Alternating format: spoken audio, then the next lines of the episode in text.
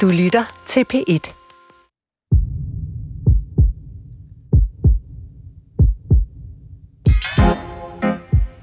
Alle kender det gamle ordsprog om, at et æble om dagen holder lægen for døren. Men selvom du måske er en af dem, som spiser et rødt, sprødt æble om dagen og frejdig undgår at gå til lægen, så lyt lige her. For lægen er blevet stående på den anden side af døren. Og nu visker han, hun insisterende ind gennem nøglehullet, at bare fordi du føler dig rask i dag, kan du sagtens blive syg i morgen. Mere end halvdelen af alle voksne danskere har nemlig overvægt, 6% har diabetes, og så fordeler rygning, forhøjet blodtryk og et overforbrug af alkohol sig med omtrent en femtedel hver. Lægger man alle disse procenter sammen, danner der sig et billede af en farlig masse risikofaktorer for sygdom hos en farlig masse mennesker. En farlig masse mennesker, der går rundt i verden som tækkende bomber på kanten af hjertekarsygdom, kræft, depression med mere.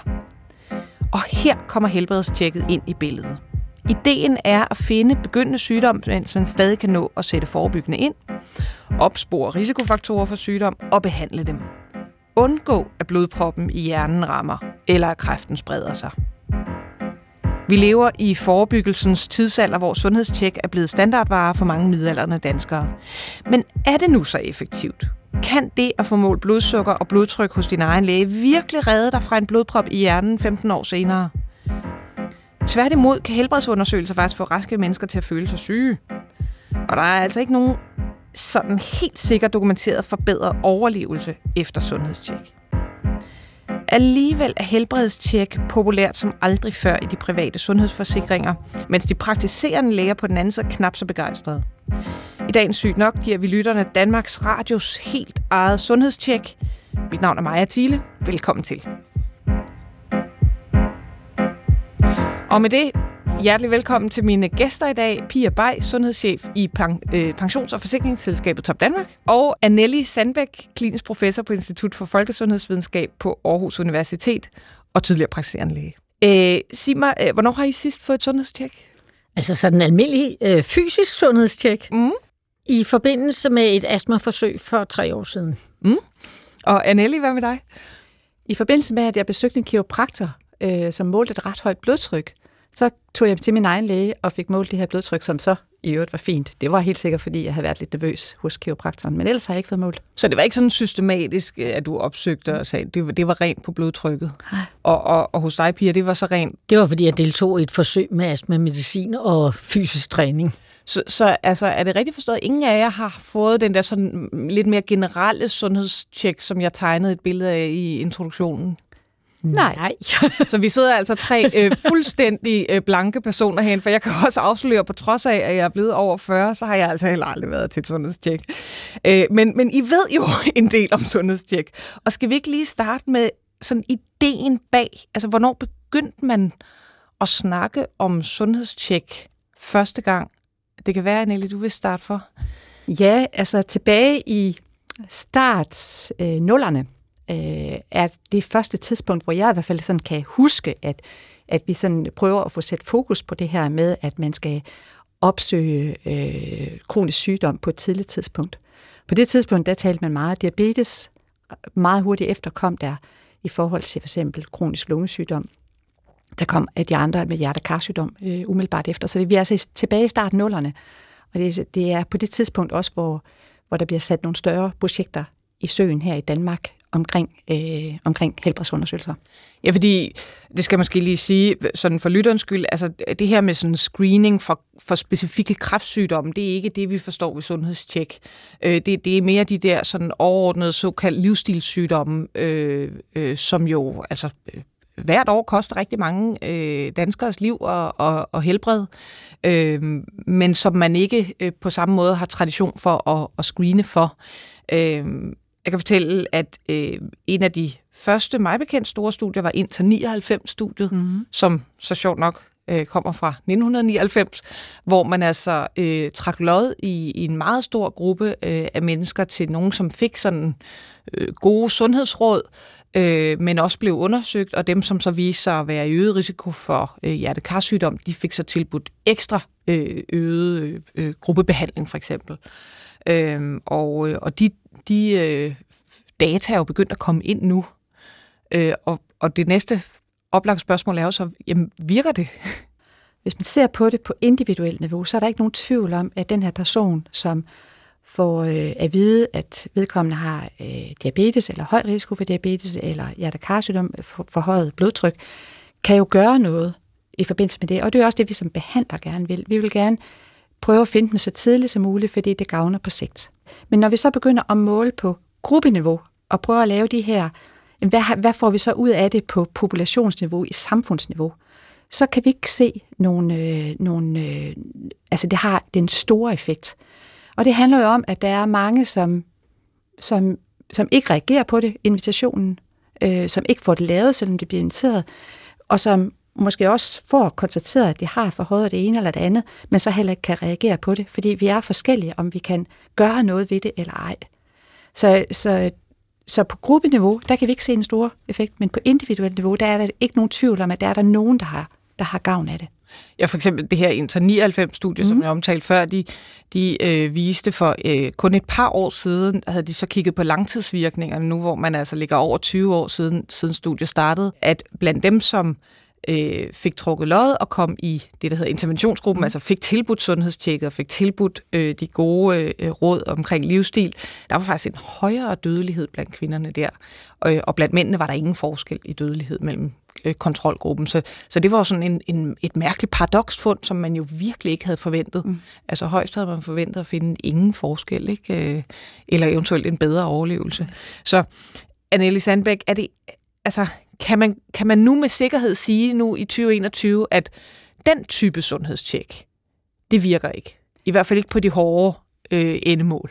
Det synes jeg godt, vi kan øh, konkludere, og det er også det, som øh, den, det store tjek, dit helbred i Randers øh, konkluderer. Der har vi ikke så lang opfølgning på, men der har vi også på, altså den var designet til at øh, skulle måle på sådan nogle, ikke de hårde ende, endepunkter, men de der intermediære, altså med fysisk aktivitet osv. Og, og der kunne vi heller ikke se noget, øh, noget forskel. Så der er ikke nogen tvivl om, at sådan den, den brede øh, helbredsundersøgelse, udbudt til alle, der vinder vi ikke noget på populationsniveau, altså på gruppeniveau. Men igen, vi kan ikke tillade os at sige, at der kan være nogle enkelte dernede, som faktisk har, har vundet noget ved det, fordi det er der jo sikkert. Der er nogle personer, som har vundet noget. Men på, øh, på gruppeniveau, der kan vi ikke, der kan vi ikke se det. Øh, men øh, Pia Bay, hvis vi lige går over til dig, altså en ting er øh, individets øh, gavn af at få at vide, at man, at man har i hvert fald risikofaktor for sygdom, noget andet er, er den samfundsmæssige gavn set fra, fra sådan sundhedsvæsenet, men, men hvor kommer forsikringsselskaberne ind i banen her? Rigtig mange ved jo godt, at de sover for dårlige eller er for tykke. Spørgsmålet er ofte, hvad gør man ved det? Og her kan vi faktisk se, at hvis man ligesom på virksomhedsniveau, altså ens arbejdsgiver hjælper lidt, så ser vi faktisk, at folk gør noget ved det. Og, og, og hvordan har udviklingen i, i forhold til, øh, øh, hvad kan vi sige, øh, pensions- og forsikringsselskaber som Top Danmark været jamen, fra 90'erne frem til nu? Jamen altså sådan historisk set, så er et forsikringsselskab jo et sted, hvor man gik hen, og skaden var sket. Og så fik man nogle penge tilbage. Og det er jo sådan her inden for de sidste, ja, det er jo faktisk kun de sidste 5-10 år, man er begyndt at se på i forsikringsbranchen, kan vi gøre noget for at, altså for at hjælpe folk, så de ikke får skader? Og det er både på øh, Øh, husforsikringer, altså øh, øh sådan nogle leakbot, der ser, om det begynder at tære på dit øh, vandrør, eller øh, landbruget, hvor man sætter sådan nogle IoT-ting i maskiner for at se, at de ikke holder et sted, hvor det er brandfarligt, men også på personområdet. Kan vi gøre noget for at hjælpe øh, sådan, at virksomheden passer rigtig godt på deres medarbejdere? Så hvis man ikke kan vise en sikker gevinst på samfundsniveau, kan man så vise, altså som, som pensions- og forsikringsselskab, kan man vise, at det her kan simpelthen jamen, økonomisk betale sig? Altså det, det er jo rimelig nyt det her. Jeg, vi har jo kun kørt det i 3-4 år, så det er selvfølgelig små data, vi, vi har endnu. Øh, vi kan sige, at vores kunder, som jo er virksomheden, er rigtig glade for det. Øh, det er jo noget omkring, de får et godt råd om, hvor kan det bedst betale sig at investere øh, hvis vi skal gøre noget godt for vores medarbejdere. Men øh, det er jo sådan, at de få resultater, vi har, de få virksomheder, vi har haft igennem flere gange nu, der kan vi se en, en øh, forbedring, og vi kan faktisk se en skadesnedgang, og skadesnedgang, det kan være alt fra øh, mentale, øh, hvor man skal have hjælp på psykolog, eller det kan være hjælp til dårlig knæ, eller sådan nogle ting. Øh, og vi gør det jo selvfølgelig, fordi der er tre interessenter i det her. Der er virksomhederne, der er virksomhedens medarbejdere, og så er der også Top Danmark. Og det er jo klart, at vi har investeret rigtig, rigtig mange penge i det her, men uden at komme ind på et tal, hvor meget vi har investeret og sådan noget, så vil jeg sige, at sådan en enkelt tab af erhvervsevnsskade koster i hvert fald over en million. Så for jer der er det i virkeligheden at undgå udbetalingerne til, til for eksempel erhvervsskader? Altså, eller? det er Top Danmark der også. Vi skal ikke lukke øjnene for, at vi også er, er en forretning, og det vil sige, kan vi undgå, at, at de her øh, tal stiger, som det hedder med tab af erhvervsevneforsikringerne, som jo de fleste selskaber bløder voldsomt på, øh, så vil vi da gerne det. Betyder det, at sådan markedet for øh, sundhedstjek, sundhedsforsikringer, at det stiger? Det synes jeg, og det er jo sådan, at 2,8 millioner danskere har en sundhedsforsikring, så det er jo faktisk over halvdelen af danskerne, der har sådan en, så det er jo ikke helt øh, øh, ualmindeligt, og selv de små virksomheder øh, ser vi, de har det og efterspørger det. Øhm, så ja, det tror jeg også, hvis du kigger bredt ud i verden. Og, og hvis vi går lidt øh, øh, tilbage øh, til de praktiserende læger, øh, Anneli øh, Sandbæk, hvordan fordi jeg fandt nogle, jeg fandt nogle øh, gamle artikler, altså øh, jamen, helt tilbage, jamen, nærmest fra 90'erne, og så var det ligesom sådan løbende nedslag. 2009 var det, nu skal de praktiserende læger til at indføre øh, sundhedstjek eller helbredstjek. I, i, I 2014 blev der endda fremsat et lovforslag om det, og det blev så ikke til noget. Altså, det virker som sådan en debat, der har bølget frem og tilbage i, i mere end 20 år. Hvor er vi nu? Er vi ikke bare tilbage, tilbage ved den samme debat? Jamen, man kan sige, at vi er jo i hvert fald blevet, øh, blevet, blevet klogere. Øh, vi, er blevet, vi kan gøre det mere kvalificeret, end, øh, end vi kunne for 10 år siden, eller for 15-20 år siden. Vi ved mere om, hvem det er, der, øh, der både er i høj risiko for at have sygdom. Vi ved også mere om, hvordan det så går, når man får sygdom. Så, så der er ikke nogen tvivl om, at, at de praktiserende læger, de har, de har stadigvæk den her, de vil ikke gå ind i en, øh, og blive forpligtet til at lave de her, øh, kan man sige, meget hvide, brede øh, helbredsundersøgelser. Det er jo patienternes, øh, kan man sige, sammensvorene. Så de vil jo gerne hjælpe den enkelte, og de vil bruge tiden på dem, de faktisk mener, de kan, øh, de kan flytte noget. Altså man simpelthen på en måde skræddersyr ja. et, et sundhedstjek ja. til den enkelte. Ja. Og vi skal nok komme ind på, ja. hvad et sundhedstjek mm. så øh, går ud på, men jeg synes lige, vi først skal høre et klip, og det er fra Bolette Friedrichsen, som er formand i Dansk Selskab for Almen Medicin, øh, og selv praktiserende læger øh, dermed altså repræsenterer de praktiserende læger det her? Hvis det nu, hvis det nu for eksempel er en 30-årig, der siger, at han gerne vil have et sundhedstjek, så er det nok mindre relevant at, at undersøge blodtryk og, og, og kolesteroltal. Men så er det måske mere interessant at undersøge, om de har kønssygdomme. Øh, og når man sådan spørger lidt til det, hvad er det egentlig, du tænker? Ja, men altså, øh, han har haft ubeskyttet sex tit, og og der florerer hvis noget, har han hørt, jamen så er det jo, så er det, jo det, vi skal gå efter. Men indgangsbønden kan være, at jeg vil bare have, have et helbredstjek. Jamen, øh, jamen for hvad? Jamen for det hele. Jamen der findes jo ikke sådan en blodprøve, der undersøger for det hele. Så hvad, hvad er det i særlig grad, du har tænkt over? Og, og, og der kommer der meget, meget vigtige oplysninger frem, når vi spørger. Nogle gange bliver man nødt til at spørge et par gange, før man forstår, hvorfor folk kommer. Det var altså øh, Bolette Friedrichsen, øh, formand i Dansk Selskab for Almen Medicin og praktiserende læge. Og det, hun beskriver her, det er jo sådan en, altså en ret øh, hvad kan man sige, individorienteret tilgang, hvor man jo egentlig bare sørger for at spørge den bekymrede borger, der kommer og henvender sig, hvad er egentlig problemet? Øh, men, men Pia Beiner, I som, som, som forsikrings- og pensionsselskab tilbyder øh, sundhedstjek, kan I så Altså, kan I så systematisere den her øh, tingfinden? Vi er netop øh, af samme årsag gået væk fra de der øh, almindelige sundhedstjek med, man kommer ind og bliver målt og vejet, øh, til at faktisk øh, bruge en sundhedsscreening, som faktisk er udviklet af professor Just Justesen på Syddansk Universitet. Øh, og det tager hele mennesket rundt. Og det vil sige, at vi spørger om alt fra øh, kost, motion, øh, ensomhed, øh, søvn, smerter, trivsel, arbejdsglæde. Vi har hele mennesket rundt. Og i den spørgeskema, eller det screening, der får man faktisk individuel rådgivning på baggrund af det. Hvis man svarer på det her, og man kommer ud, øh, det vi kalder i rød i et enkelt fag, så vil man simpelthen få et tilbud om at blive kontaktet af det kunne være, altså det vi kalder vores beredskab, det kunne være en socialrådgiver, hvis det viser sig, at man egentlig øh, trives dårligt og har det svært. Øh, med nogle ting, fordi man måske øh, har mentalt svært. Vi har et eksempel på en ung pige, der var nylig fraskilt, alene med fire børn, hvor den ene var en umulig teenager. Øh, Øh, og det var hun lige ved at knække nakken på. Det kom så frem efter det her, men de der mentale spørgsmål. Øh, og hun bliver så kontaktet, og den her socialrådgiver, der snakker med hende, siger så, jamen ved du hvad, du har faktisk en socialrådgiver hjemme i kommunen. Øh, vidste du det? Nej, det vidste hun ikke. Og så fik hun faktisk den hjælp, og det vil sige, at vi undgik her, at denne her unge pige knækker nakken, fordi hun ikke kunne få tingene til at hænge sammen. Hun får den hjælp, hun skal til.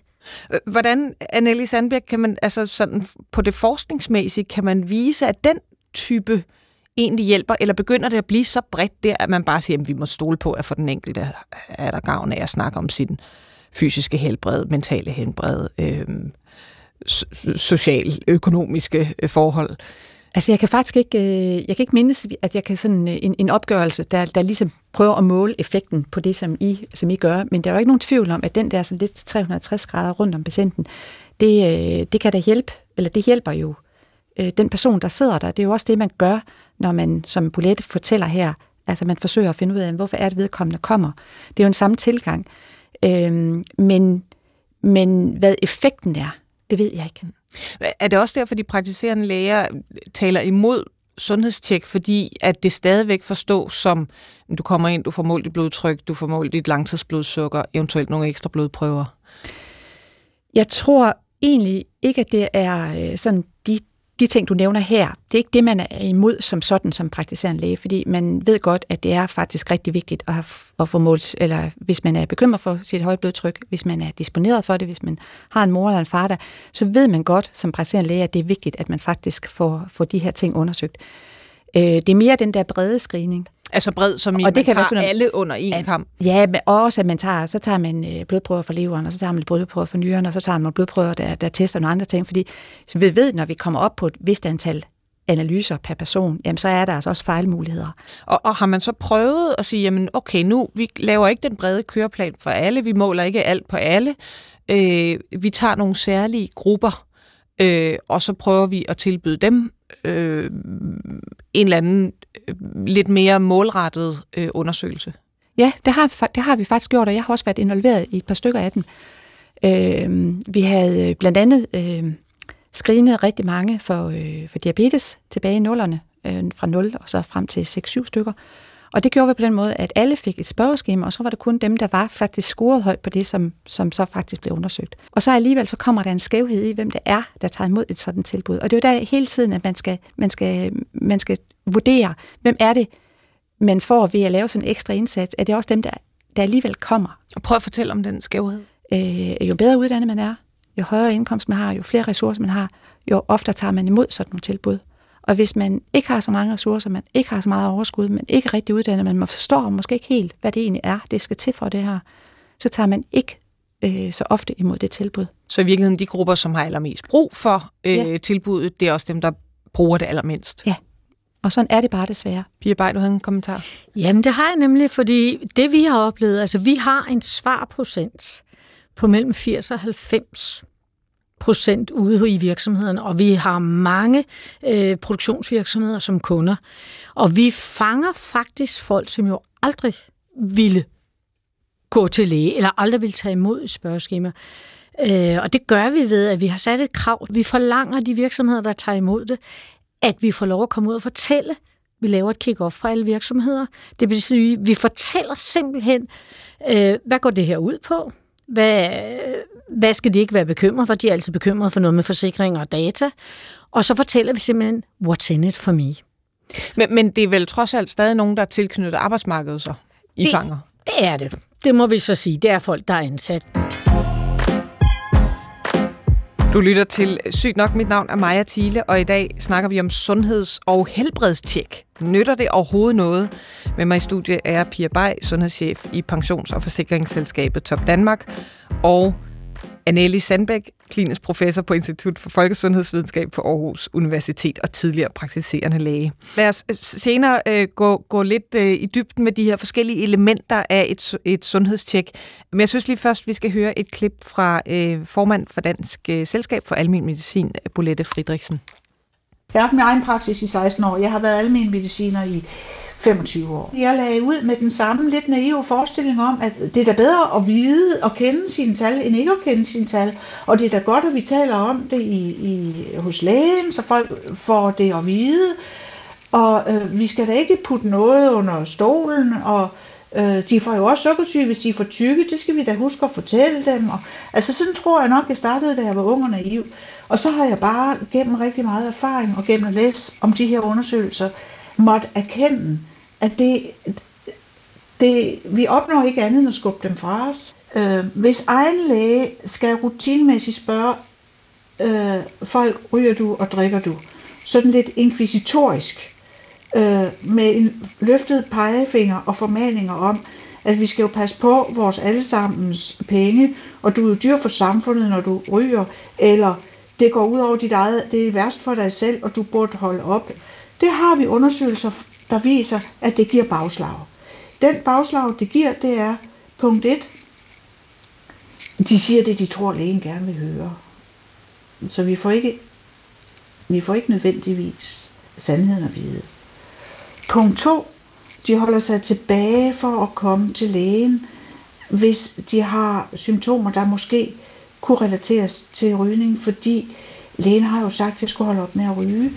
Så de føler skyld og skam over måske at have fået en lungesygdom eller noget andet. Fordi lægen har jo sagt det. Så det bliver øh, den her skyld og skam, som er så nedbrydende, dels for vores relation til vores patienter, øh, øh, og, og egentlig også for motivationen til at gøre noget ved det.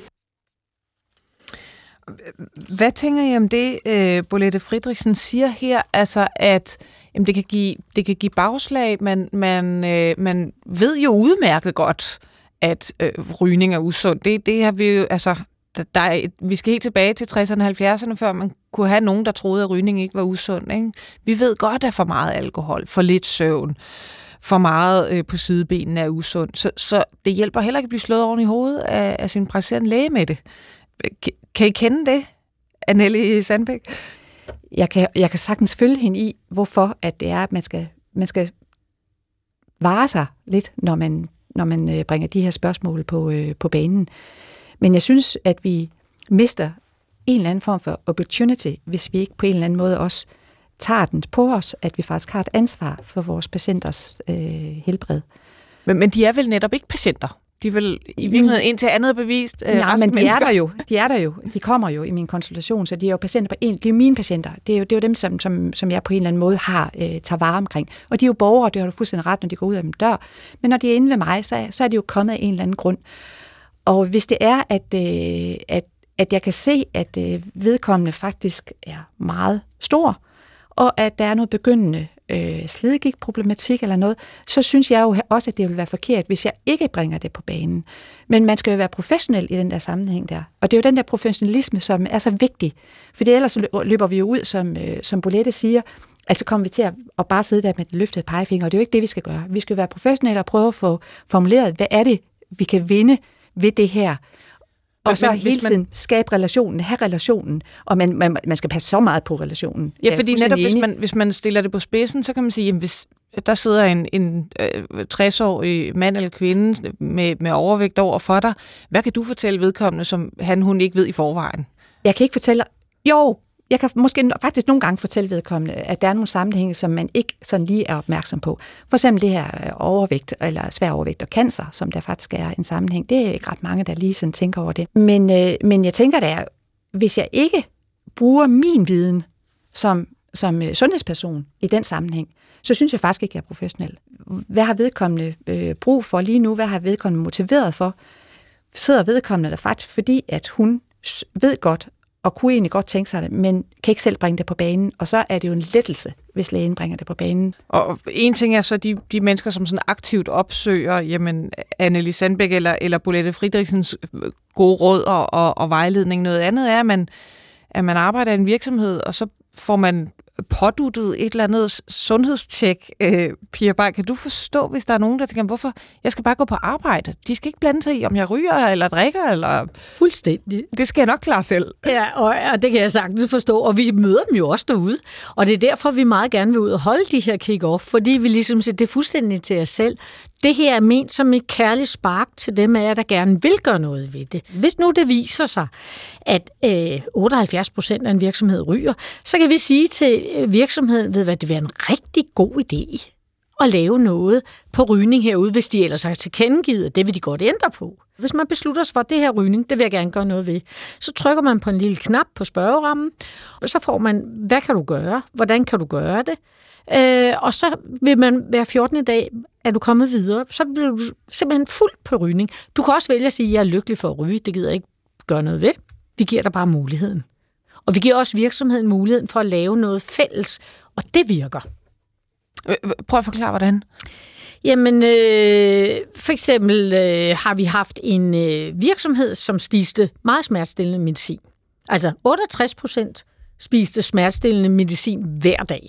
Nu viser det sig, at det var så en, en virksomhed, en IT-virksomhed, som var ung, og de elskede deres job, og de havde ingen sygefravær, og de var altid på job. Så beder vi om at få lov at komme ud og se dem arbejde. Og de sad jo alle sammen og fik med skuldrene op i nakken, og så øh, hver gang det gjorde ondt, så var der kommet sådan en kultur, der var sådan ikke en skål bolcher, men en skål ibuprofen. Så tog man det, det gjorde ondt, for så gjorde det ikke ondt mere, så kunne vi arbejde videre. Det tog os en times foredrag derovre, hvor vi viste dem, at hvordan de hver gang det gjorde ondt, kunne lave nogle elastikøvelser. Vi sænkede det smertestillende forbrug efter den gang, altså helt ned til de fem kroniske patienter, for det var bare blevet en dårlig vane. Og nu vidste de, og så gjorde de det sammen. Så når en rejste sig og lavede de her elastikøvelser, de kunne sagtens arbejde, mens de stod og gjorde noget så virkede det. Det vil sige, vi undgik måske, at nogen blev kronikere og skulle have fysioterapeut i, jeg ved ikke hvor mange gange. Så det er også de små ting, vi går ind og prøver at lave noget ved. Nu har du været inde på, at en ting kan være smerter, man kan prøve at kigge på. Øh, vi har også snakket om noget andet af nogle af de hvad kan man sige, tal, man kan få mål. Man kan få mål kolesteroltallet, man kan få mål langtidsblodsukker som udtryk for begyndende diabetes. Øh, så er der sådan en måling af de såkaldte usunde vaner, ikke? Øh, rygning, kost, motion, alkohol. Øh, og så øh, sådan trivselsmål, altså øh, man kan give nogle depressionsspørgeskemaer, angstspørgeskemaer, øh, øh livskvalitet osv. Øh, hvis vi nu ligesom starter med, med de helt simple tal, så synes jeg lige, vi skal have endnu et øh, klip, hvor øh, Bolette Fridriksen forklarer, hvordan øh, man ser på, på de simple tal fra Dansk Selskab for Almen Medicin. Altså det kan gøre en forskel i forhold til deres kolesteroltal, fordi det er klart, hvis du øh, undersøger dem og finder, at nogle af dem har højt kolesterol, og du giver dem en kolesterolpille, så vil deres kolesteroltal falde. Men det er jo kun interessant, øh, hvis det så viser sig, i form af, at de har færre hjertetilfælde. Kolesteroltal i sig selv, det gør jo ikke ondt. Det er kun, når man får øh, blodpropper, at det er et problem. Og hvis ikke der er forskel på antallet af blodpropper hos dem, der bliver undersøgt, og dem, der ikke bliver undersøgt, men så er det jo kun talsminke. At de har nogle pænere tal, men de er hverken mere eller mindre syge end før. Det, der betyder noget for folk, det er jo, om de bliver syge, og ikke om de er i risiko for at blive syge. Og hvis opfølgningerne 10 år efter viser, at de blev hverken mere eller mindre syge af at få alle de her undersøgelser, alt det her øh, medicin og alle de her samtaler, de har samme forbrug af sundhedsydelser, og de lever hverken kortere eller længere. Så må man sige, at det var skønne spildte kræfter. Og måske kunne vi gøre det smartere. Det er altså Bolette øh, Friedrichsen, øh, formand i Dansk Selskab for Almen Medicin her, der fortæller om talsminke og skønne spildte kræfter. Og Pia Bay, du nævnte før det her eksempel med, med smertestillende øh, mod nakke-skuldersmerter hos en, hos en IT-virksomhed. Og man kan jo på samme måde sige, jamen, de mennesker, de arbejdede jo løs og havde ikke en dag sygefravær før I kom, og det havde de heller ikke efter I, I gik. Så, så har I ikke også bare lavet såkaldt talsminke ved at sige, at vi har fået dem til at tage mindre smertestillende medicin. Nu laver de elastikøvelser i stedet for? Altså, øh, nu tror jeg ikke, vi kan finde nogen undersøgelser, der viser, at det er rigtig godt at gå og spise en masse øh, smertestillende medicin, øh, når man lige så godt kunne lade være. Jeg vil sige, det eneste, der tjener på det, det er Matas eller apoteket. Så det er egentlig godt være, at det er smertestillende. Altså, det er sådan sminket tal, vil jeg sige. Vi, vi sidder jo ikke og kigger på, om folk de lever længere eller kortere. Det vi, de, vi gerne vil, det er, at de har det så godt som muligt, så længe som muligt. Men meget apropos det, så, så kunne jeg godt tænke mig at bringe frem, der er jo øh, blandt andet nogle danske forskere, men altså også øh, internationalt øh, fokus på, at blandt andet øh, kræftscreeningsprogrammer kan medføre øh, mere forringet livskvalitet en, en, øh, en, hvad kan man sige, en forbedret øh, øh, øh, kræfttilfælde. Så der, der har været nogle målinger af, hvor man kigger på, jamen dem eksempelvis i brystkræftscreeningsprogrammet, som viser sig at have en knude, fordi dem er der jo i, i øh, danske kvinders bryster. Øh, hvad betyder det for deres livskvalitet i det øh, efterforløb? Og det er jo en betydelig forringelse, fordi pludselig får man introduceret muligheden for, at man rent faktisk er syg. Man kan være kræftsyg. Øh, der er nogen, der skal have lavet en øh, biopsi, altså man skal igennem nogle undersøgelser. Man går og, og bliver pludselig øh, bliver pludselig klar over sin egen dødelighed, øh, og, og, og alle de ting, hvor man egentlig har noget, som det var ikke noget, man mærkede noget til, før man fik lavet målingen. Det var ikke noget, man tænkte over, før man fik lavet målingen. Pludselig står man der med, det kan være en knude i brystet, det kan være et forhøjet kolesteroltal, det kan være et forhøjet blodtryk. Egentlig er der ikke noget, der ændrer sig, andet end man har fået det her tal at vide. Øh, kan I ikke forstå, hvorfor sådan nogle helbredstjek også kan, kan give en masse øh, uro? Altså det, det er sådan en paradox-effekt. Øh, Anneli Sandbæk? Jamen helt sikkert den der fornemmelse af, at holde op, men øh, er måske syg, det der med at koble det til, at det er stadigvæk kun en risiko, det er ikke noget, noget, noget øh, endeligt, den, den er enormt svær at håndtere. Men der er forskel på, om det er kræft eller om det er noget andet. Det vi kalder falsk positive øh, omkring kræft, altså det, de bliver mere berørt end ved andre øh, tilstande. For eksempel hvis man i det første prøve, der får man lidt forhøjet blodsukkerværdi, øh, øh, tydende tegn, med tegn på, at man måske kan have diabetes, og så, og så det viser sig, at det ikke er det alligevel. De er ikke nær sig berørte. Så der er forskel på, hvad det er, man leder efter, og hvad det er for tal, man får, hvor, hvor, øh, hvor bange man bliver. Og det er jo også en af grundene til, at man ikke bare skal hoppe ud i, og så netop lave alle de her undersøgelser fuldstændigt øh, ukritisk. Jo, og så tænker over, hvilke tal det er, man måler på. Ja. Fordi som, som du selv nævnte, lige med blodprøver, der blodprøver, de er jo bare lavet efter nogle bloddonorer, og der er, en, der er ja, 5%, som vil falde udenfor, uanset om de er syge Nemlig. eller ej. Ja. Øh, så, så hvis man tager 20 blodprøver, så vil en af dem være, være skæve på en eller anden måde. Men øh, jeg synes, det skal vi snakke mere om, men, men lad os lige høre, hvad Bolette Friedrichsen siger om, om det med tallene. Bekymringer er ikke ufarlige, øh, fordi man kan godt komme ned til mig og få afbekræftet det der blodtryk, men så begynder det normale. Måske er det der alligevel nogle andre gange. Måske skal vi undersøge det her øh, og undersøge det lidt mere, og måske gøre det en gang om året. Og der opstår sådan en utryghed, hvor man ikke rigtig har helt tillid til sin egen krop og sin egen kropsfornemmelse, fordi nogle tal har vist et eller andet, uden at man egentlig har haft grund til bekymring og ingen symptomer har haft. Øh, man bliver fixeret på nogle tal, der ligger uden for din krop, øh, og nogle værdier, som en, en læge eller nogle andre i sundhedsvæsenet kan måle. Pia, bare i, i Top Danmark, hvordan håndterer I de der sådan, bekymringer for eget helbred, som man kan møde i forbindelse med sundheds- eller helbredstjek? Altså, jeg må ærligt indrømme, jeg synes ikke, vi har mødt ret mange bekymringer. Øh, for det første, så virker det sådan lidt, det her, du får tilsendt et link, og du kan sidde og svare på den her spørgeskema derhjemme, og det, Øh, vi gør også meget ud af, det er lige så meget for deres arbejdsgivers skyld, fordi arbejdsgiveren vil gerne investere i dem. Så det, det, der, der er ikke de store bekymringer. Jeg vil sige, vi får jo heller ikke øh, nogen... Øh, rigtig alvorlige tal ud af det her. Vi kan få sådan du bonger ud på søvn, vil du snakke med en, der har forstand på søvn? Ja eller nej? Øh, hvis du øh, måske gerne lige vil tale med en omkring det her, kan jeg gøre noget? Og de fleste, der tager imod de her undersøgelser, dem vi har talt med bagefter, det er jo sådan lidt omkring, jeg vidste det egentlig meget godt, men det var, øh, det, det var lige spark bag i, at det stod sort på hvidt. Men, men du havde et meget godt eksempel, inden programmet gik i gang, omkring sådan nogle unge handløver, der kommer og gerne vil have målt konditallet. Kan du ikke fortælle om det? Det er jo også en jo. anden form for bekymring. Jo, altså der, der sker det, at, at, og grunden til, at vi overhovedet går ind i hele det her med at lave en digital sundhedsscreening, øh, for det første for at fange nogle af dem, vi ellers ikke vil se, og det er jo simpelthen fordi, at det vi oplevede med de gammeldags, eller de er der jo stadigvæk sundhedstjek ude på virksomhederne, hvor der kommer sådan en ung lækker idrætsstuderende med en vægt under armen og stiller sig ind på kontoret, og så skal Mutter Fut ud fra receptionen op og stå der. Og så siger hun, øh, ja, du er jo overvægtig. Og så kigger øh, den stakkels dame på hende og siger, ja, det har været i 50 år, ikke? Jamen, du må gå ned til lægen.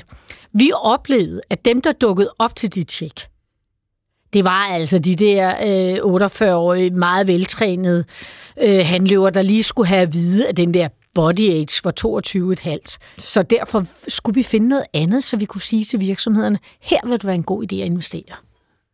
Og, og hvordan, altså, hvad betyder det for ens sundhed, om man føler sig rask, eller om man føler sig syg, Anneli Sandbæk? Jamen, jeg tror da helt sikkert, at det her med at føle sig rask, det er noget essentielt for ens hverdag. Man kan godt have en, øh, have en kronisk sygdom, og så faktisk føle sig vel, vel tilpas. Øh, den kan være velbehandlet, den her kroniske sygdom. Man, kan ikke have, man har ikke nogen symptomer på den. Så, så det der med at føle sig rask, det, det, er, jo, det, er, jo, det er jo mange, mange lag i det. Øhm, og der er jo ikke nogen tvivl om, at hvis det er sådan, at man, er, at man i øvrigt føler sig rigtig godt tilpas, og man kan klare det meste, og man sørger for, at man får sovet, og alle de der ting, som Pia hun nu også har været inden for, ind over, jamen så, øh, så, så, så er det jo spørgsmålet, om man skal gå ind og prikke til vedkommende og sige, øh, skulle du ikke også lige have målt dit blodtryk? Øhm, og det er jo altid en, det, er, det, er, det er jo det dilemma, vi, vi sidder i. Der kan jeg, ikke, jeg kan ikke give dig svaret heller. Men det, Men det, det er jo et dilemma, ikke også? Ja, altså jeg, jeg, jeg var inde og prøve at se på nogle af de øh, private udbydere, sådan sundhedstjek, blandt andet faldt jeg over, at man kan få en helkrops MR-scanning i, i, i Aarhus et sted. Øh, og deres slogan, det firmas slogan var øh, øh, tryghed, øh, nej, slået vrøvl, øh, vidshed er tryghed. Altså, hvis du ikke ved noget, så, så er du utryg. Ikke? Mm. Og, og, og samtidig er der jo det modsatrettede slogan af øh, ignorant, ignorance bliss. Ikke? Altså, af, af, mm. så længe man bare kan leve i den der øh, dejlige, varme øh, uvidenhed, så mm. lever man rigtig godt. Er det et udtryk for, at der er så, altså også stor individuel forskel i, hvor meget man vil vide, og hvad man vil ja, vide? men det er der helt sikkert meget stor individuel forskel på. Øhm, altså for det første sådan en MR-scanning, total MR-scanning, den kan godt være, at den giver dig et billede nu og her, men den, den viser jo ikke, hvad der sker altså om 14 dage. Nej, det er helt skørt at bruge 12.000. Men, men altså anyway, når vi, øh, når, altså der er forskel på, om man har, hvad, hvad det er, man har brug for, for at, øh, for at føle sig vel tilpas. Øhm, og det er også et dilemma for mig, synes jeg, som sundhedsperson. Fordi, altså, hvornår er det så, som Bolette siger, hvornår er det så, at jeg lige skal, skal, skal, skal, skal vi ikke lige have målt det der blodsukker? Men jeg, men jeg ved jo med min viden, at hvis man har for eksempel diabetes, så er det altså ret betydningsfuldt at få behandling svarende til det. Men det, er jo ikke, det behøver ikke at være en hævet pegefinger om, at vedkommende skal gå hjem og lave en hel masse om. Så det er også noget med at sige, vi kan som sundhedspersoner hjælpe dig, hvis det er sådan, at du faktisk får konstateret, at det er forhøjet blodtryk eller forhøjet blodsukker. Vi kan give dig noget medicin, og det ved vi. Det hjælper. Men det bliver lynhurtigt koblet til det her med, at det skal være noget livsstilsændring også. Og så er det, den der blaming kommer ind over skamfuldhed osv. Men det er jo faktisk sådan i Danmark i dag, at vi ved fra Region Midtjylland for eksempel, at øh, to tredjedel af alle voksne har fået målt et langtidsblodsukker inden for tre år. Af en eller anden grund. Fordi det er sådan noget, det tager man bare med, når de i øvrigt får taget nogle blodprøver. Så, så det er jo ikke... Vi... Så man behøver i virkeligheden ikke et systematisk sundhedstjek for det? det kommer altså, den sidste tredjedel, den kan så sige, hvorfor... Altså, det var måske dem, der havde mest brug for det. Men, men vi ved, der er faktisk rigtig mange, der faktisk får, der får, der får det gjort, ikke også? Du lytter til Sygt nok. Mit navn er Maja Thiele, og vi er i gang med hele Danmarks Radios øh, store sundhedstjek. Øh, virker det eller virker det ikke? Øh, med i studiet er øh, mine to øh, gæster, Pia Bay, sundhedschef i Pensions- og Forsikringsselskabet Top Danmark, og Annelie Sandbæk, klinisk professor på Institut for Folkesundhedsvidenskab på Aarhus Universitet og tidligere praktiserende læge. Øhm, og, og øh, vi har ligesom snakket øh, lidt om det her med, jamen hvis man så får en, en information om noget, kan man så også virkelig ændre vaner, ændre øh, liv. Og der, der igen, Pia Bay, godt tænke mig at høre jer med, med erfaring fra at have hvad kan man sige, at rådgive folk inden for det her. Hvad, hvad er jeres øh, indtryk, hvad er jeres erfaring i forhold til at få, få person, mennesker til at ændre vaner? Jamen altså, det, nu er det jo, vi er jo ret nye på det her, og det er jo også, øh, skulle jeg sige, vi har kørt det i fire år, øh, og vi er først nu begyndt at have anden ombæring og se de samme virksomheder igen, og lave ny screening på de her virksomheder. Øh, så det er jo ikke store tal, vi har endnu. Det håber vi jo at få ved lejlighed. Øh, men det vi kan se, det er alle de virksomheder, vi har haft igen, altså igennem to gange, de har fået en forbedring på det, vi kalder vores sundhedstal. Og vi kan faktisk også sammenligne det med, med de udbetalinger, vi har haft på øh, hjælp altså til dem, at de faktisk øh, er faldet samtidig. Så rent økonomisk for Top Danmark har det givet noget, og for virksomheden, de har fået medarbejdere, der er blevet, i hvert fald på den her overblik, lidt sundere, end de var sidste gang. Og alle virksomheder fik mellem, efter første forsøg eller øh, screening, der fik de simpelthen en anbefaling om, hvad de skulle gøre. Vi har sat forskellige ting i gang derude, og det har vist sig at virke. Men er det egentlig et eksempel på, at man bliver nødt til at øh, holde ved, når det handler om at, at ændre vaner. Altså det her øh, 1999-studie, som vi har snakket om nogle gange, det, det varede jo i fem år, men så stoppede det. Og, og det man så ret hurtigt så, det var, jamen så faldt folk tilbage til deres øh, dårlige vaner. At, at det du fortæller i virkeligheden, at det kræver, at man hvad kan vi sige, løbende øh, tilbyder de her øh, det, her, det kræver, at man løbende tilbyder det, og man løbende giver hjælp. Fordi du kan jo sagtens have øh, haft en udfordring for øh, tre år siden, og nu er det måske noget helt andet. Måske har du slet ikke nogen. Der, hvor vi egentlig tror, den store motivationsfaktor er, det er selvfølgelig den enkelte, der bliver reddet eller får lidt hjælp. Men der, hvor det store er, det er, at vi foreslår faktisk øh, og hjælper nogle virksomheder med at gøre noget på virksomheden. Det vil sige, det er noget, I gør i fællesskab. Det er altså nemmere at ændre adfærd, hvis alle gør det på én gang. Anneli Sandbæk, du sidder og nikker. Jamen, det er jo helt rigtigt det der med, at man gør det på gruppeniveau, man gør det sammen med nogen, man kender, med det netværk, man er. Det er jo den vej, vi skal i forhold til, at hvis vi skal tænke livsstilsændringer, hvis vi skal virkelig sådan prøve at, at, få, øh, at få lavet nogle markante ændringer i vores, vores dagligdag. Det er svært at gøre det som, som øh, ene person. Men, men, men det øh, Pia bare fortæller, hvor man, hvor man har den mulighed som, som firma, der har en, altså en forsikring, der, der hjælper til med sundhedstjek og eventuelt en privat øh, sygeforsikring til sine medlemmer, så man kan få hurtig adgang til fysioterapeut, til psykologhjælp osv. Er det, er det egentlig bare det offentlige sundhedsvæsen, som spiller for lidt i forhold til forebyggelse? Altså er vi for som, som offentlig sundhedsvæsen fokuseret for meget på, jamen vi behandler, når, når, når skaden er sket? Altså, faktisk er kommunerne, de har jo de har jo både fået og taget øh, den, øh, det ansvar, at de skal lave øh, forebyggende øh, indsatser over for risikogrupper, eller grupper, som er i høj risiko. Det kan være noget psykisk, det kan være overvægt, det kan være øh, forskellige kroniske sygdomme. Og, øh, og kommunernes indsatser skal man altså ikke... Øh, dem, jeg synes faktisk, at det er vigtigt at anerkende det.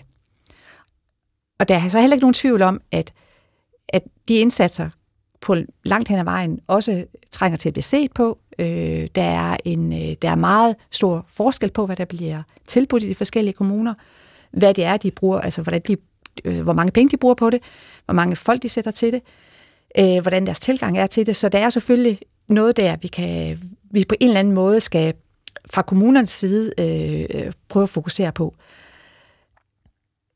Øhm, så, har, så tænker jeg jo, at vi i fremtiden, der skal vi jo ikke bare forlade os på kommunerne. Der bliver vi jo nødt til at, at bruge virksomhederne som, øh, som partner i det her. Vi bliver nødt til at bruge øh, foreningerne som partner i det her, fordi de kan jo ikke klare det hele heller. Altså, vi skal heller ikke overlade alt omkring forebyggelse til en kasse, fordi så tror jeg hurtigt, den bliver tom. Så det der med at få skabt partnerskaberne lokalt, således at man helt sikkert går sammen, Simpelthen, hvad, kan, hvad er min rolle i det her? Hvad er din rolle? Hvad er vores rolle til sammen? Det er der, vi kan opnå noget rigtig flot. Og det er jo det, vi skal. Det er jo den vej, vi skal på sigt. Der, der er også nogle eksempler på, øh, det er så fra hvad kan vi sige, lidt mere snævre sundhedsindsatser, at, at det her koncept, som man, jeg kender ikke det danske ord, men på engelsk hedder det biofeedback. Altså man, at man siger, okay, du vil gerne ændre øh, en eller anden vane, et eller andet, øh, whatever, så, så giver man hele tiden feedback på, hvad siger tallene nu? At det for nogen kan være motiverende, eksempelvis øh, inden for alkoholforskningen, så kan man sige, jamen så, så øh, laver man sin alkoholintervention, men man giver også samtidig feedback på, hvad siger levertallene så? Altså forbedres de, og så er det ekstra motiverende. Arbejder man øh, med sådan noget øh, hos jer, øh, Pia Bay? Jamen altså, vi investerer rigtig, rigtig meget, og vi vil faktisk meget gerne være partner i det offentlige og hjælpe til der. Og det er klart, vi kan lave små forskningsprojekter. Det er jo ikke så langvarige, og det, vi kan se den små øh, ting, fordi vi har virksomheden her, og der er rigtig meget i øjeblikket. Vi sidder i vores forretningsudvikling og i vores udviklingsafdeling øh, og kigger på, hvad findes der rundt omkring i verden? Er det noget, vi kan bruge i Danmark? Og hvad vi ikke har lagt krop til af mærkelige duber og dipper, der skal måle alt muligt. Øh, og nogen, det ser positivt ud, dem er vi gået videre med. Øh, andre, det kan vi så sige, de skal nok udvikle lidt mere, inden vi går videre. Men, men vi bruger rigtig mange penge på også at, at finde det vise sten, og specielt øh, måske endda gerne lidt før konkurrenterne. Du havde øh, noget, Anneli? Jamen, det var i forhold til det her med biofeedback, som, øh, som du jo bragt på bane. Og der, der er jo helt sikkert nogen, de elsker jo at få en tilbagemelding om, hvor mange ja, skridt de har sin smartwatch. Og, simpelthen. Ja. Men der er jo også mange andre, som, øh, som ikke rigtig kan bruge det til noget. Og det er jo også noget med at så kunne rumme den der øh, differentieret tilgang til, hvordan det er, vi skal, vi skal hjælpe vores, øh, vores borgere, eller hjælpe medborgere, ja. Jo, og apropos hele skyld og skam, så får man øh, en masse jubelflag fra sin, fra sin sundhedsapp, når blodtrykket lige så stille falder, eller vægtene rasler ned. Men hvad så, når de pludselig stiger igen? Ja, nemlig. Du lytter til Sygt Nok. Øh, I dag snakker vi om sundhedstjek. Øh, det gør jeg sammen med Pia Bay, sundhedschef i Pensions- og Forsikringsselskabet Top Danmark, og Anneli Sandbæk, klinisk professor på Institut for Folkesundhedsvidenskab på Aarhus Universitet. Øhm, Anneli Sandbæk, kommer der flere eller færre sundhedstjek i det offentlige sundhedsvæsen? Man øh, går ned til lægen og siger, nu vil jeg gerne have mit det sundhedstjek, eller får sin indkaldelse i e-boks? Jeg tror ikke, der kommer sådan flere på den måde fra, øh, fra, fra sundhedsvæsenet, men jeg tror, der bliver mere øh, flere tilbud, hvor man netop retter sig mod nogle risikogrupper. Hvordan kunne det se ud? Jamen, det kunne for eksempel se ud som, at man, øh, man besluttede sig for i en, øh, en kommune, at man i samarbejde med de praktiserende læger lavede en indsats for øh, de øh, yngre øh, voksne kvinder, for eksempel fra 30 til 50 år, og prøve at lave noget til dem, som, øh, som ikke kun gjorde, at de fik nogle tal på noget, men faktisk så også efterfølgende fik hjælp til, hvis der var et eller andet, der skulle, øh, de, de skulle have hjælp til. Men altså, hvor det blev bundet sammen, så det ikke kun blev tal, men de også mere eller mindre fik en håndholdt hjælp. Og grund til, at jeg nu nævner med de her kvinder her fra 30 til 50, det er jo fordi, det er jo dem, der er mødre, og det er dem, der er øh, ofte krydsfeltet i familierne. Så på den måde, så kunne man faktisk nå rigtig mange ved at, at, at, at, at fokusere på den her gruppe der, så det, så det ligesom blev spredt som, som ringe i vandet ind i familier, børn, ægtefæller, netværk, venner. Så det synes jeg, det kunne være, være, være en spændende tilgang. Men igen, det skal altså være noget, som bliver lavet af alle aktører i det område. Man kan ikke sidde og gøre det kun fra kommunen, eller kun fra de praktiserende læger, eller kun fra et eller andet. Man bliver nødt til at gøre det som et, som et samlet initiativ. Og hvad med jer inden for forsikrings- og pensionsbranchen, øh, Pia Bay? Fortsætter I med den her idé om at i virkeligheden en slags skræddersyet øh, sundhedshelbredstjek? Det er helt klart, at vi kigger ind, øh, stadigvæk ind i, kan vi gøre det bedre? Kan vi øh, gøre det anderledes? Hvor kan vi gøre det bedre? Og, og hvad med det egentlig spørgsmål til jer begge to? Vi har, har tidligere været inde på ulighed i sundhed, og hvordan nogle af de her sundhedstjek kan, kan ramme skævt, fordi det er i virkeligheden de de forkerte mennesker, det er dem med de bedste odds for at have et godt helbred, som opsøger sundhedstjekkene og siger ja til sundhedstjekkene. Er det, er det noget, der giver en øget ulighed i sundhed, eller kan det være med til at forbedre uligheden i sundhed? Altså, der er to sider af den her sag. At det er jo, at hvis man sådan helt øh, koldt ser på det, at de mennesker, der kommer igennem det private system, det giver jo større rådrum til dem, der er tilbage i det offentlige. Øh, jeg synes jo nok, at når man kører screening på den her måde, det har også været meget vigtigt for os, så fanger vi faktisk nogle af dem. Det er selvfølgelig erhvervsaktive, øh, men så fanger vi faktisk folk, der, der ikke vil komme ud og bruge det øh, det offentlige. Og vi, vi giver det også til virksomheder, der ikke har sundhedsforsikring.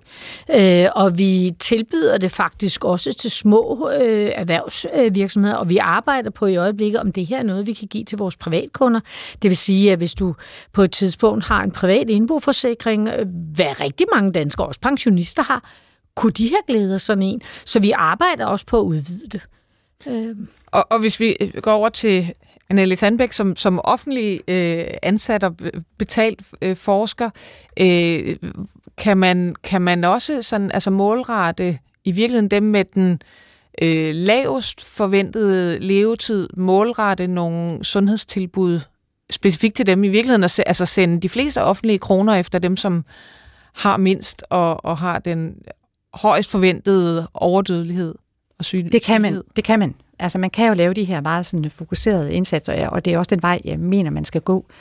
Jeg kan godt be, være lidt øh, øh, bekymret for, at hvis der kommer en meget stor aktivitet på det private, som er, hvor det ikke er sådan, så, så selekteret, men hvor man laver for meget, at det så giver et et øh, øget pres på det offentlige, og det ser vi jo desværre i nogle sammenhæng, at, at der er en, en, en rebound ind i det offentlige, når der bliver en meget øget aktivitet indenfor. Det, det, der sker, når man går i gang med sådan noget her, det er jo, at der, man, man finder jo nogle tilstande, man finder noget, der skal gøres noget ved. Så bliver der jo en øget aktivitet, og det I sender vel jeres borgere, eller øh, de, de borgere, ja, borgere kunder, som, øh, som bliver undersøgt, dem sender I vel til egen læge, hvis de skal have diagnosticeret deres, deres, øh, deres blodtryk.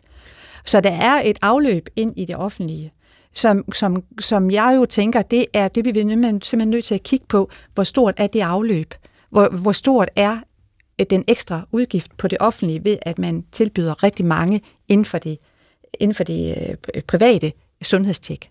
Så, så, så det, det, der tænker jeg virkelig, der, kan vi, der skal vi være, øh, være jeg siger ikke, at det, at det bliver det, men jeg siger, at vi skal i hvert fald være undersøgende på det, og vi skal være sikre på, at vi ikke på den måde kommer til at bruge nogle af de offentlige midler på nogen, der ikke, på nogen, der ikke skulle være brugt på. Ja, ja, nu vil jeg lige skynde mig at sige, at det er netop den her screening, vi taler, som vi deler bredt ud, som ikke koster noget.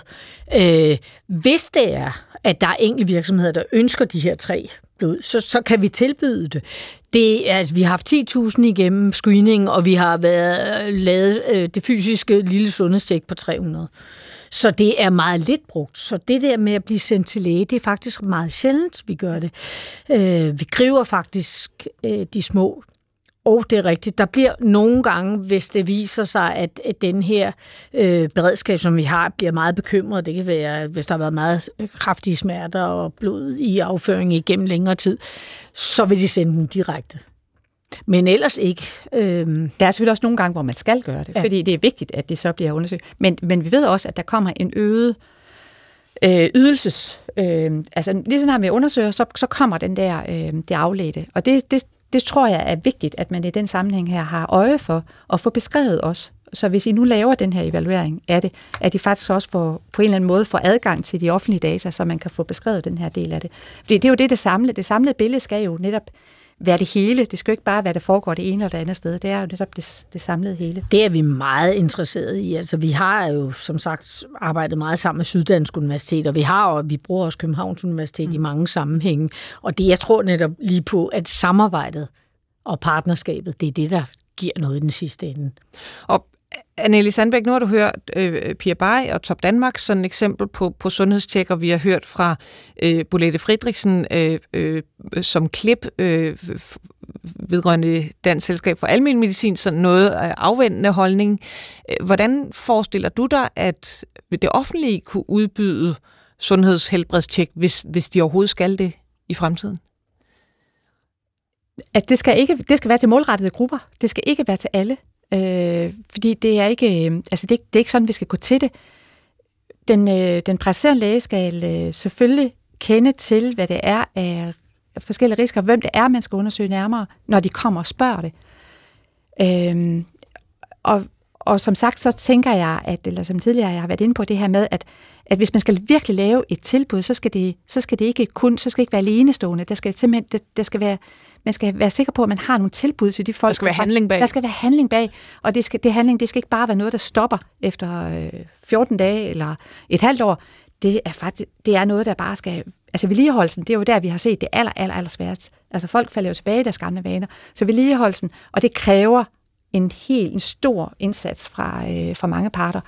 Så derfor skal det være partnerskaber, og man skal, så skal man tænke langt. Og så skal man en tur investere, og det er rigtig godt, I tør investere til det, men vi vinder om 20 år. Og, og, og hvis nu her til sidst, at I så skulle give lytterne derude, som sidder og tænker, uh, hvad er det lige, jeg skal være bekymret for, hvilken gruppe hører jeg til? Hvis nu I skulle give nogle sådan afsluttende gode råd om, hvordan man holder sig bedst sund og rask, hvad, hvad vil I så være i at sige? Jamen, almindelig fornuft. Lad være med at drikke for meget, lad være med at spise for mange kager, bevæg dig, hyg dig, og så sørg for at være glad. Hvad siger du, Anneli Sandbæk?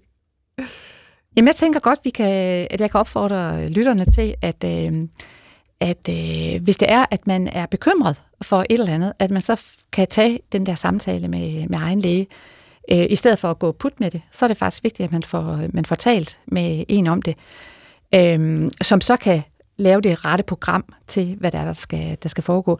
Og så vil jeg jo altid sige, hvis det er, at man er disponeret for sygdom, det vil sige, hvis ens øh, forældre og søskende har sygdom, så er det jo altid så er det jo godt nok lige at tænke, kan det, er det noget, jeg også kunne have i den her sammenhæng? Men det, er jo, det hænger jo sammen med det, jeg sagde før. Hvis man er bekymret for et eller andet, så, skal man, øh, så, så er det en god idé at tage en snak. Men der, der er ingen af jer, der har nævnt, at man skal tage imod det der øh, sundhedstjek, som man øh, måske bliver tilbudt enten på job eller via sin e-boks.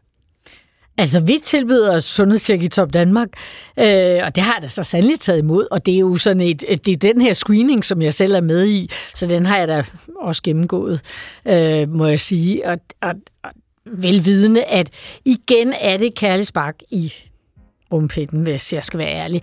De fleste ved godt, om de er overvægtige, eller de har ligget på sofaen hele coronaperioden. De ved godt, de skal i gang. Og spørgsmålet er ikke, hvad man ved, men hvad man får gjort. Så vi er tilbage ved den sunde fornuft. Ja. Det blev altså øh, de sidste ord for dagens syg nok. Øh, tusind tak til mine to gæster. Det var Pia Bay, sundhedschef i Pensions- og Forsikringsselskabet Top Danmark, og Annelise Sandbæk, klinisk professor på Institut for Folkesundhedsvidenskab på Aarhus Universitet og tidligere praktiserende læge.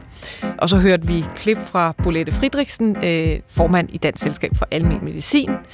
Øh, husk endelig, at øh, I kan lytte til alle vores programmer og alle andre DR's programmer øh, som podcast på DR Lyd-appen. Og så øh, har vi også en mailadresse, som øh, tager imod mails, sygt nok, snablag dr.dk. Det her program var produceret af Victoria Tovino og Frederik Bjerg Andersen, og mit navn er Maja Thiele. På genhør.